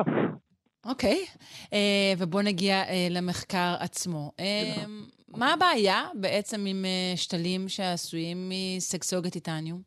אוקיי, אז כפי שאת תיארת בצורה, בצורה מצוינת, אה, שתלים דנטליים אמורים להיות אינרטיים, זאת אומרת הם אמורים לשבת בלסת ולא להגיב עם הלסת ולספק את הפונקציונליות של הלעיסה וכל מה שמצופה משיניים מלאכותיות כולל. עכשיו, מה שקורה זה שאחרי תקופה מסוימת שהיא משתנה, עד כ-30% מסביב השתלים האלה מתפתחת סוג של דלקת שנקראת peri-implantitis, והיא מתבטאת בנסיגת עצם וחשיפת התבריג בעצם. רואים את התבריג של השתל, והרופאים המומחים, לאחר נסיגה של כחמישה מילימטר, מחליטים להוציא את השתל. כל הזמן מנקים, יש טיפולים, אה, טיפולי שרזור למיניהם, אבל שהם לא מוצלחים במיוחד. אז אה, זו מחלה די נדירה, אה, די, אה, סליחה, נפוצה. ואנחנו רצינו להבין מה קורה כאשר ברוב המחקרים הקודמים התייחסו ל... לרקמה עצמה, לנזק ברקמה, לאפיון הדלקת, לכל מיני דברים, ולא כל כך התייחסו לשתל עצמו. אבל בוא נזכור שיש את הפתגם שאומר שצריכים להיות שתיים כדי לרקוד טנגו, אז השתל עצמו, ה- הנחת היסוד הייתה שהוא אינרטי ולא קורה שום דבר, וקוראת דלקת ו- וכו' וכו' מסביב. אז החלטנו לאפיין אבל צריך שתלים. שניים גם לדלקת, לא רק לטנגו, אתה אומר. אוקיי. נכון, נכון, אבל מקודם למי? זו סיפ- סיפור אחר, אבל מה שרצינו לדעת זה מה קורה לשתל עצמו. אז דוקטור שם טוב יונה אה, אספה מספר שתלים שהוצאו מפציינטים, והתחלנו להסתכל עליהם על פני השטח שלהם ב... אה, הייתי אומר ברזולוציה, זאת אומרת בקנה מידה מאוד מאוד קטן. כדי להבין מה קורה לשכבה המגנה. ואז אני אסביר, יש לטיטניום, כמו מתכות אחרות, שכבה מגנה שנותנת להם אה, תכונת אינרטיות, הם פשוט לא מגיבים לסביבה. אולי הדוגמה הכי טובה זה זהב, אבל אי אפשר לעשות שתלים מזהב. וכל עוד שהשכבה הזו שלמה, אז אין אה, קשר לסביבה והשתל עומד במקומו. ומה שגילינו, להפתעתנו במובן מסוים, זה שהשכבה הזו נתקפת בצורה חריפה, עד כדי כך שהיא כמעט מתפוררת. ואנחנו רואים את ה... על ידי מה היא נתקפת? על ידי, על ידי אה, חיידקים? אה, היא נתקפת על ידי הסביבה. כי תראי, הסביבה, הסביבה האוראלית היא, עד כמה שאני מבין, אני לא, לא מומחה, לא ביולוג, אבל היא סביבה שמתחלפת כל הזמן, משתנה כל הזמן בהתאם למה שאנחנו אוכלים, מחלות שלנו וכו' וכו'. אז זו, סביב, זו סביבה שהיא משתנה כל הזמן. אז uh, ישנה אינטראקציה, יש פעילות גומלין עם, ה, עם השתל עצמו, הוא נתקף. ועכשיו אנחנו ראינו, מה שהיה מעניין זה היה לראות את ההתקדמות של ההתקפה, שמתחילה מחלקו העליון, החלק החשוף של השתל, שעליו יש את המבנה, השן בעצם, ומתקדמת פנימה. כאשר, פנימה הכוונה לתוך העצם, כאשר לתוך העצם ההתקפה היא פחותה יותר, מפני שיש מעין הגנה סביב השתל, והעצם מגנה על השתל או מכסה אותו. ועם הזמן, כנראה, אה, ההתקפה הזו מתקדמת פנימה, ועכשיו נוצרת אה, דלקת, או שהדלקת יוצרת את זה. אנחנו לא יודעים פה מי קודם למי, והמחלה מתקדמת. אז בשביל זה אנחנו השתמשנו באמצעי אה, אפיון בקנה מידה מאוד מאוד קטן, אתן אה, את הקנה מידה, הוא סדר גודל של הננומטר, כאשר ננומטר זה בעצם אלפית המיקרון, ונזכור שסערה רגילה היא בערך 50 מיקרון בקוטר. אז אנחנו, אנחנו מדברים על האלפית של, ה, של המיקרון הזה. ואנחנו ראינו את ההידרדרות, ואנחנו ראינו גם כן חדירה של ספישס, חומר כימי, שקשה לזהות אותו, קראנו לו CNX, כאשר הוא מכיל פחמן וחנקן, אבל אלו הם יסודות שהם נפוצים מאוד בטבע, אז אי אפשר פה לסמן משהו ספציפי אה, לגבי הדבר הזה. אבל החומר הזה פשוט חודר לתוך השכבה ומנפץ אותה. Hmm, אוקיי, ואז ואז- בעצם מה קורה? אה, מה שקורה זה שני דברים. אחד, מבחינה מכנית הוא פחות עמיד, אבל, אה, או השכבה עצמה פחות עמידה, היא נוטה להתפורר, אבל בעצם השתל נותר חסר הגנה, כי השכבה הזו שאמורה להתחדש, היא בעצם מתחדשת באופן טבעי באוויר ובמים, כנראה שלא מתחדשת. כי אנחנו רואים שהיא עבה יותר אה, על פני שטח השתל, איפה שההתקפה מרבית, אבל היא לגמרי נגבובית. היא נגבובית, היא סדוקה, היא נפוחה. אוקיי, אז אז אין- מה אין אנחנו הגנה. יכולים לעשות? איזה אה, ש- חומר שהוא, שהוא, שהוא טוב יותר מ- משגסוגת טיטניום? שהיית אה, ממליץ עליו? זו שאלה, זו שאלה קשה. זה המחקר הראשון, הייתי אומר, בתחום של שתלים דנטליים, כאשר יש מחקרים אחרים מקבילים בנושא אה, שתלים אורתופדיים, שגם כן נתקפים, ושם מאשימים אה, קורוזיה בעצם, התקפה קורוזיבית. אבל צריך לזכור ששתלים אורתופדיים רואים סביבה אחרת משתלים דנטליים, אז צריכים להתייחס בזהירות. מה לעשות, אני חושב, או אנחנו חושבים שהפן הראשון של הפתרון הוא קודם כל להקנות עמידות יותר טובה, ל... יותר טובה ל... בפני ההתקפה, וזה מחקר שכרגע מתבצע אצלנו במעבדה, שאנחנו מנסים לאפיין סוגים שונים של חומרים או של סביבות שנפוצות בתוך הפה, ולראות Mhm. כיצד הן תוקפות את הטיטניום, כאשר אנחנו משלבים שם גם כן כוחות, אה, כוחות מכניים, כי לא לשכוח, הדבר הזה לא יושב בשקט, הוא כל הזמן מואמץ על ידי הלעיסה. כן. אז מה הקשר בין לעיסה והתקפה כימית? אנחנו כרגע חוקרים את הנושא הזה, אבל זה רק הפן הראשון. כאשר יש פה בעצם בעיה של אה, תרנגולת וביצה, מי, מי קדם למי? האם הדלקת להתקפה של השתל, או התפוררות השתל שמשחררת אה, תוצרים שהם גורמים לדלקת. וזו דעה די רווחת אצל רופאי השיניים, שיש אזכורים של חלקיקי טיטניום שגורמים לדלקת. אבל את זה יש לקחת בערבון מוגבל, כי ההוכחה היא לא כל כך, אה, לא כל כך מוחצת, אבל היא קיימת. כלומר, אנחנו לא יודעים מה קדם למה. לא. אבל אנחנו יכולים, דבר ראשון, לנסות ולמגן את השתל. בואו נשתמש במילה שהיא נפוצה בימינו, לצערי. כן. למגן, למגן את השתל בפני, בפני התקפה פוטנציאלית. אז זאת תהיה... והמיגונים שאתם בוחנים הם בחומרים אחרים, או, או, או במבנים אחרים, בטכניקות אחרות? לא.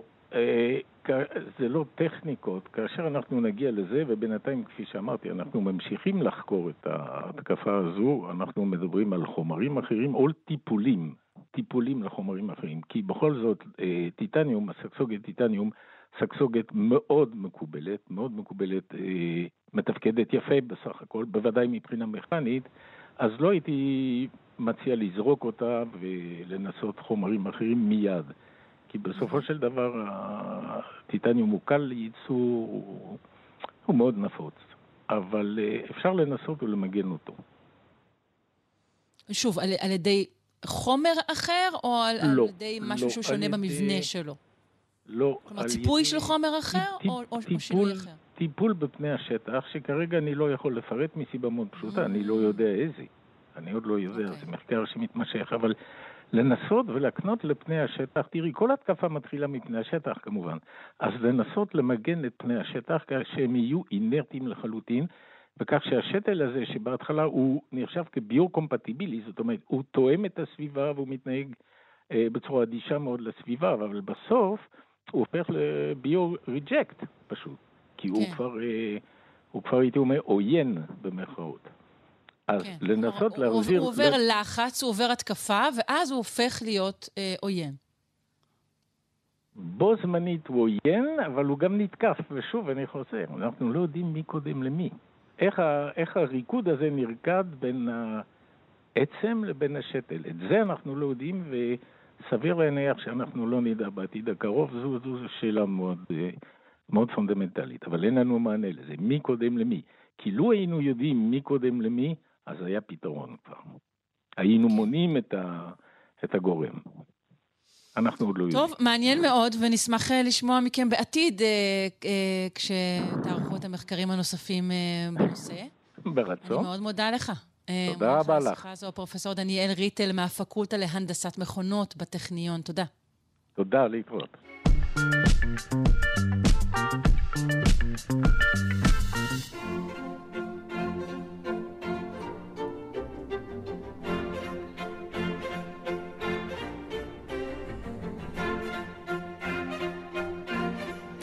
אנחנו עם התעלומה האחרונה להיום. אה, אנחנו כמובן אה, בפינת האומנות של יונתן הירשפלד, צייר וכותב על אומנות, והתעלומה שאנחנו מדברים עליה היא זו של הציור אה, המדונה של הוורד, של רפאל. כבר מהמאה ה-19 חושדים, מעלים את החשד שלא הוא זה שצייר אותה. כעת, מחקר שנעזר, כמובן, בבינה מלאכותית, גילה את התשובה. יונתן, שלום. בוקר טוב, שרון. בוקר אור. אה, בוא נתחיל במבוא קצר אה, על הציור הזה, אה, וקצת על רפאל ועל סגנונו. תראי, רפאל הוא בעצם האפיתום או הפסגה של מה שאנחנו מכנים הרנסאנס האיטלקי, שבמובן ברור וידוע, שלא צריך בכלל להסביר אותו, הוא הדבר שאליו אנחנו מתכוונים כשאנחנו אומרים אומנות. רוב הפעמים כשאתה אומר אומנות, אתה מתכוון לרנסאנס איטלקי. נדיר שאתה מתכוון, נדיר שאתה מתכוון למישהו שהדביק בננה עם masking tape לקיר, אז זה סנסציה. לרוב אתה מתכוון לציורים שצוירו עבור הכנסייה והאצולה במאה ה-15, 16, 14 באיטליה. ובאמת, כלומר, אה, עדיין רפאל- יש, יש שביל זהב, יש תקן, יש אידיאל, והדברים אה, האחרים עדיין שוברים אותו. זה טוב, זה אומר שעדיין כן, אה, לגמרי, יש מה לשבור משמעית. ויש איך למרוד. חד משמעית. ורפאל באמת מהווה את הסרגל שעל פיו אה, נמדדים אה, ציירים. אה, את יודעת, הרבה פעמים אני מסיים איזו הרצאה, ומישהו בא אליי בסוף ההרצאה ואומר לי, למה אמרת על הציור שהוא לא טוב? מי שמך? איך אתה קובע מה טוב ומה רע? ואני אומר, כל יצירת אמנות מייצרת את הסרגלים שבה היא מבקשת להימדד. אם אתה מצייר טבע דומם על שולחן, אתה מבקש להימדד בסטנדרט של הולנד של המאה ה-17. אם אתה מתיז עם מקל על בד ששוכב, אתה מבקש להימדד בסרגל של פולוק. ופולוק יותר טוב ממך, וה Old Masters ההולנדים יותר טובים ממך. כאילו, רפאל הוא הסרגל שבו נמדד הציור של מדונות יפות, אף ישר, עיני שקד, שפתי דובדבן, שמי תכלת, סימטריה, הרמוניה, אה, נאופלטוניזם רנסנסי כזה. והאם אתה יכול לומר לי מה, מה ביצירתו הופך אותו לסרגל הזה? או פשוט אנחנו, הוא הכי טוב בזה וזהו, תפסיקי כבר. אה, אני יכול להגיד הרבה דברים, אבל בדיוק רציתי לעשות פרובלמטיזציה של הנושא הזה. בדיוק עליתי לשידור כדי לחתור תחת הרעיון הזה שיש בכלל כזה הסגנון של רפאל, ש-AI יכול ללמוד. אני רוצה להציג פה רצף של טענות, אני יודע שהפינה קצרה, אז אני רוצה לטעון אותן מהר ובחטף כדי שהכל יעבור. אני רוצה לטעון ראשית כל ש-AI לא יכול לטעון שדמות של רפאל לא צוירה, כי AI לא טוען טענות, הוא, אין לו סובייקטיביות. ואני רוצה לטעון שהרעיון שהתוכנה התבוננה, סקרה כמה עשרות ציורים של רפאל ולמדה ב machine learning לאפיין את הסגנון, מניח הנחות מוקדמות כל כך מופרכות, כאילו יש לרפאל סגנון אחד לאורך הקריירה הקצרה שלו. העליתי לעמוד הפייסבוק של כאן שלושה שיודעים, תמונות שצילמתי, לא AI רעה ולא ראיתי מהאינטרנט, שראיתי בעיניי בתערוכת רפאל הגדולה בלונדון שנה שעברה, רואים אותי בתוך התמונות ורואים את הקלוזאפים שצילמתי ממש מסנטימטר. ואפשר לראות את התנועות הגדולות בקריירה של רפאל, מהסנטה קטרינה מאלכסנדריה שצילמתי מקרוב, שיהיה אפשר לראות שהגלזורות כל כך עדינות שרואים את הרישום מתחת, דרך הפורנרינה היפהפייה, אני לא זוכר אם הקדשנו לה פינה, הקדשנו פינה לפורנרינה?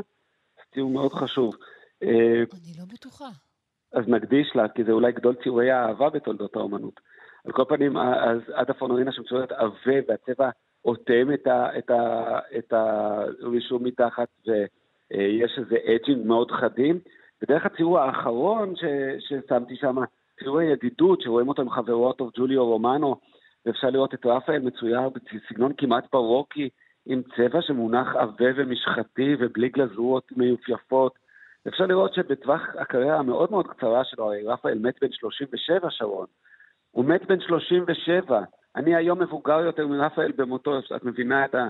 אז אפילו בקריירה הקצרה של רפאל הוא כל כך השתנה, כך שלחשוב ש-AI יכול ללמוד, וגם נגיד שאסיסטנט אבל רגע, רגע, אבל יונתן, אתה כבר, אתה, אתה עונה לדבר שעוד לא, לא הנחנו. נכון? אתה כבר, אתה כבר פה עונה ומתכתש. אז בוא נאמר, נכון, הציור הזה, המדונה של הוורד, חשבו שהוא לא של רפאל. הביאו בינה מלאכותית שבחנה, שוב, אני שמעתי את מה שאמרת, אבל הבינה המלאכותית אה, בחנה עשרות ציורים של רפאל. אה, קבעה אה, שמה שאנחנו מכנים סגנון הוא בעצם, אה, אפשר להגיד, מקבץ של, של נתונים, של דפוסים, נכון?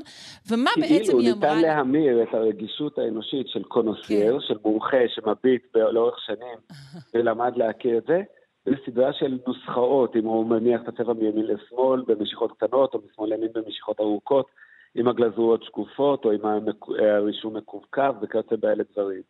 שזה אה, כמובן אוקיי. גם מניח שרפאל הוא תמיד אותו בן אדם. אני שומעת שאתה מתנגד. זה גם מניח שרפאל הוא אותו בן אדם תמיד. מי אותו בן אדם תמיד? מי, מי פועל בכל ציור אותו דבר? מה? הרי אה, העליתי לעמוד הפייסבוק שלנו ציורים כל כך שונים, גם בעמדה הרוחנית האינטלקטואלית והפילוסופית וגם במבעים הציורים שלהם. וגם... אבל על פי אותה בינה מלאכותית מוגבלת, מה עלה כן. לגבי הציור הזה, המדונה של הוורד? מה שעלה זה שיש דיסקרפנסי, אה, יש פער גדול בין המבעים, של ה... בין האופן שבו הוא צייר את הדמות הראשית, לבין איך שצורה דמות משנית, שהיא אה, נראית כמו עבודה של אסיסטנט. אבל גם פה יש הנחה מובלעת. שטוענת שאם אסיסטנט עשה את זה, זה לא ציור של רפאל. וזה אי הבנה oh. שלא עובדת סדנת הרנסאנס, שכה וכה אסיסטנטים באים ועוזרים. וזה כמו להגיד על ספילברג שהוא לא עשה את הסרט כי מישהו אחר החזיק את המצלמה. זה אי הבנה של סדנת הרנסאנס מראש. אז זאת אומרת, יש כאן כל כך הרבה אי הבנות מקופלות בהנחה הזאת. הרי האות'רשיפ של רפאל הוא לא על זה שהוא בידו נגע עם המברשת. זה לא אה, מיתוס האומן החצי משוגע, וגוך של המאה ה-19, שמשיכת המכחול הייחודית שלו מקנה לציור את ערכו. זה סדנת רנסאנס, שפועלים נכנסים ויוצאים ממנה תדיר, ושאפשר להעלות על הדעת אה, כשהאסיסטנט מגיע, אה, מגיע בבוקר, עושה כמה שכבות, רפאל מגיע, נותן לו סטירה, אומר לו, תגיד לי, זה נראה לך ציור, ומתקן עליו. זאת אומרת, זה באמת, אה, אה, צריך לתפוס את זה במושגים אחרים לחלוטין. כן. זאת אומרת, אנחנו, אתה, אתה בעצם אומר כמה דברים. אתה אומר, א', אה, בינה מלאכותית לוקחת משהו שהוא נורא נורא אה, שטחי, והיא לא יכולה באמת לזהות מהו סגנון לעומקו. דבר נוסף שאתה אומר, אה, רפאל, וגם ציירים אחרים, ובכלל בני אדם, הם הרבה יותר בלתי צפויים ממה שאותו מנגנון יכול לאבחן. נכון? הם עושים דברים שונים. אתה טוען שאי אפשר לאבחן סגנון. ודבר שלישי, אתה אומר, כל הדבר הזה בכלל לא רלוונטי, כי בכל מקרה הטאץ' של האומן לא קשור לאם הוא עצמו החזיק את המכחול או לא, אלא לאופן שבו הוא ניהל את הסדנה ומה הוא אמר שצריך לעשות, נכון? זה ברנסאנס. בהחלט, כן. כשאנחנו מדברים על אומנה של המאה ה-19, על ואן גוך, אנחנו מצפים לראות את משיכת המכחול הייחודית שלו, את המגע שלו. כשאתה מדבר על מודרניזם, כן, אה, אם אה, פיקאסו נתן לאסיסטנט לעשות אה, את משיכת המכחול, אנחנו נרגיש מרומים מאוד, כי אנחנו רוצים את ה... אותנטיות. זו כבר דמות האומן החדשה, כן.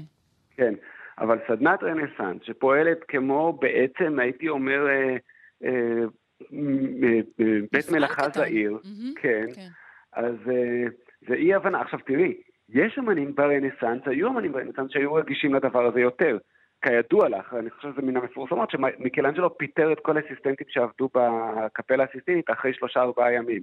כדי שאף אחד לא יסתובב ברומא ויגיד, אני ציירתי את הקפלה הסיסטינית עם מיקלנג'לו. אז. אז אה, מיקלנג'לו היה מודע לזה שכל נגיעה בקפלה הסיסטינית זה הוא. אבל במקרה של סדנה של רפאל, ישנם רפאלים איקונים, אה, מדונה באח ומשולשת כזאת, שזה ברור שזה הכל הוא. אני ממש ממש מציע למאזינים, תיכנסו לעמוד הפייסבוק של כאן שלושה שירים ותסתכלו על הקלוזאפ של כף היד של קטרינה אה, אה, מאלכסנדריה שצילמתי בניישונל גלרי בלונדון.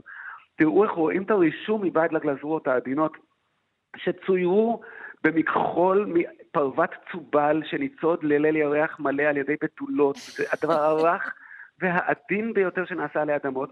ותשוו אותו לציור המאוחר של ציור החברות, כן? The Frenchy Portrait, יחד עם אבל רומנו. אני מניחה שהם בחנו ציורים מהתקופה הזו, שבה צויר המדונה של הוורד, ולא מכל התקופות. אני רוצה להאמין. אה, אה, בואי, בואי, בואי נעשה השוואה למוזיקה נגיד. נגיד, האם את יכולה אה, אה, לחשוב על, אה, נגיד, אה, לא יודע מה, לד זפלין, ולהגיד, אני יכולה לראות שפה זה לא ג'ימי פייג' ניגן על הגיטרה.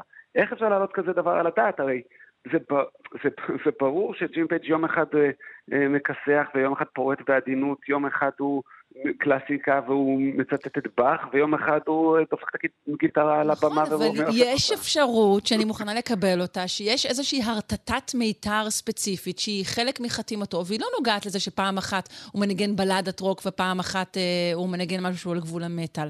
אני לוקחת בהחלט, ובמקרה שאולי יש כל מיני נימים כאלו, שאני לא יכולה להבחין בהם. בהחלט, ובמקרה כזה זה לא יהיה AI שמסוגל, אלא הקונוסר, הבן אדם הרגיש. אפשר להחליט ידע ברגישות. תחשבי על אה, אה, ילד שאת צריכה להסביר לו לשטוף ידיים אחרי שירותים. אז את יכולה להסביר את זה אלף פעם בראש, אבל עד שהוא לא ירגיש מלוכלך ויגיד, אה, תשטפי לי ידיים, אני מלוכלך, אני כן. דביק או משהו אחר, זה, עד שהידע לא הופך לרגישות, אין לו שום משמעות. אה, מה שיש ל-AI מאוד זה... מאוד יפה. אני רק רוצה להגיד לך איפה הבעיה. הבעיה היא שדברים כמו, ש- שמות כמו רפאל, יש להם גם משמעות עמוקה וורסטילית ומשתנה, ויש להם גם משמעות אה, כללית, אה, פופית, אה, שאתה יודע, היא בכלל אה, אה, נכ- נכונה להמונים ואולי גם לסוג של בורות. ובעזרת אה, כלים כאלו, כן ניתן להרחיב את הזיוף באופן שרוב האנשים לא יוכלו להכיר בו. איזה כלים? באמצעות איזה כלים אפשר להרחיב את הזיוף? אם, אם יש AI ש, שבעצם מאבחנת את הסגנון באופן הזה, אז אפשר יהיה לייצר רפאלים די בקלות. לא, לא יהיה אפשר. לא יהיה אפשר. קודם כל, תחשבי, תחשבי מה את צריכה לעשות בשביל לזייף רפאל. את צריכה למצוא חתיכת עץ בת 500. את ראית פעם חתיכת עץ בת 500? ואת צריכה למצוא את הפיגמנטים שהיו בפירנצה בשנת 1500. את יכולה למצוא את הפיגמנטים כאלה. זה דורש כימיה והנדסה וארכיאולוגיה. ואופן הציור שלו הוא באמת, זאת אומרת, את יודעת, היינו ב... אנחנו בסוף. התוכנית, יונתן, אז, אנחנו נוכל להמשיך קטנה עם ב- הדיון בעמוד... לא, זהו, 40 שניות. נגמר? אני לא שמתי לב, כי אוקיי. נסחפנו. תודה רבה. יונתן הירשפלד, צייר וכותב על אומנות, ובהחלט אה, דוגל באנושי. תודה רבה. באנושי, ביי ביי. עד כאן שלושה שיודעים אה, לבוקר זה. תודה רבה לכל צוות התוכנית. אני שרון קנטור, מאחלת לכם המשך יום טוב. אתן מאזינות ואתם מאזינים לכאן הסכתים. כאן הסכתים, הפודקאסטים של תאגיד השידור הישראלי.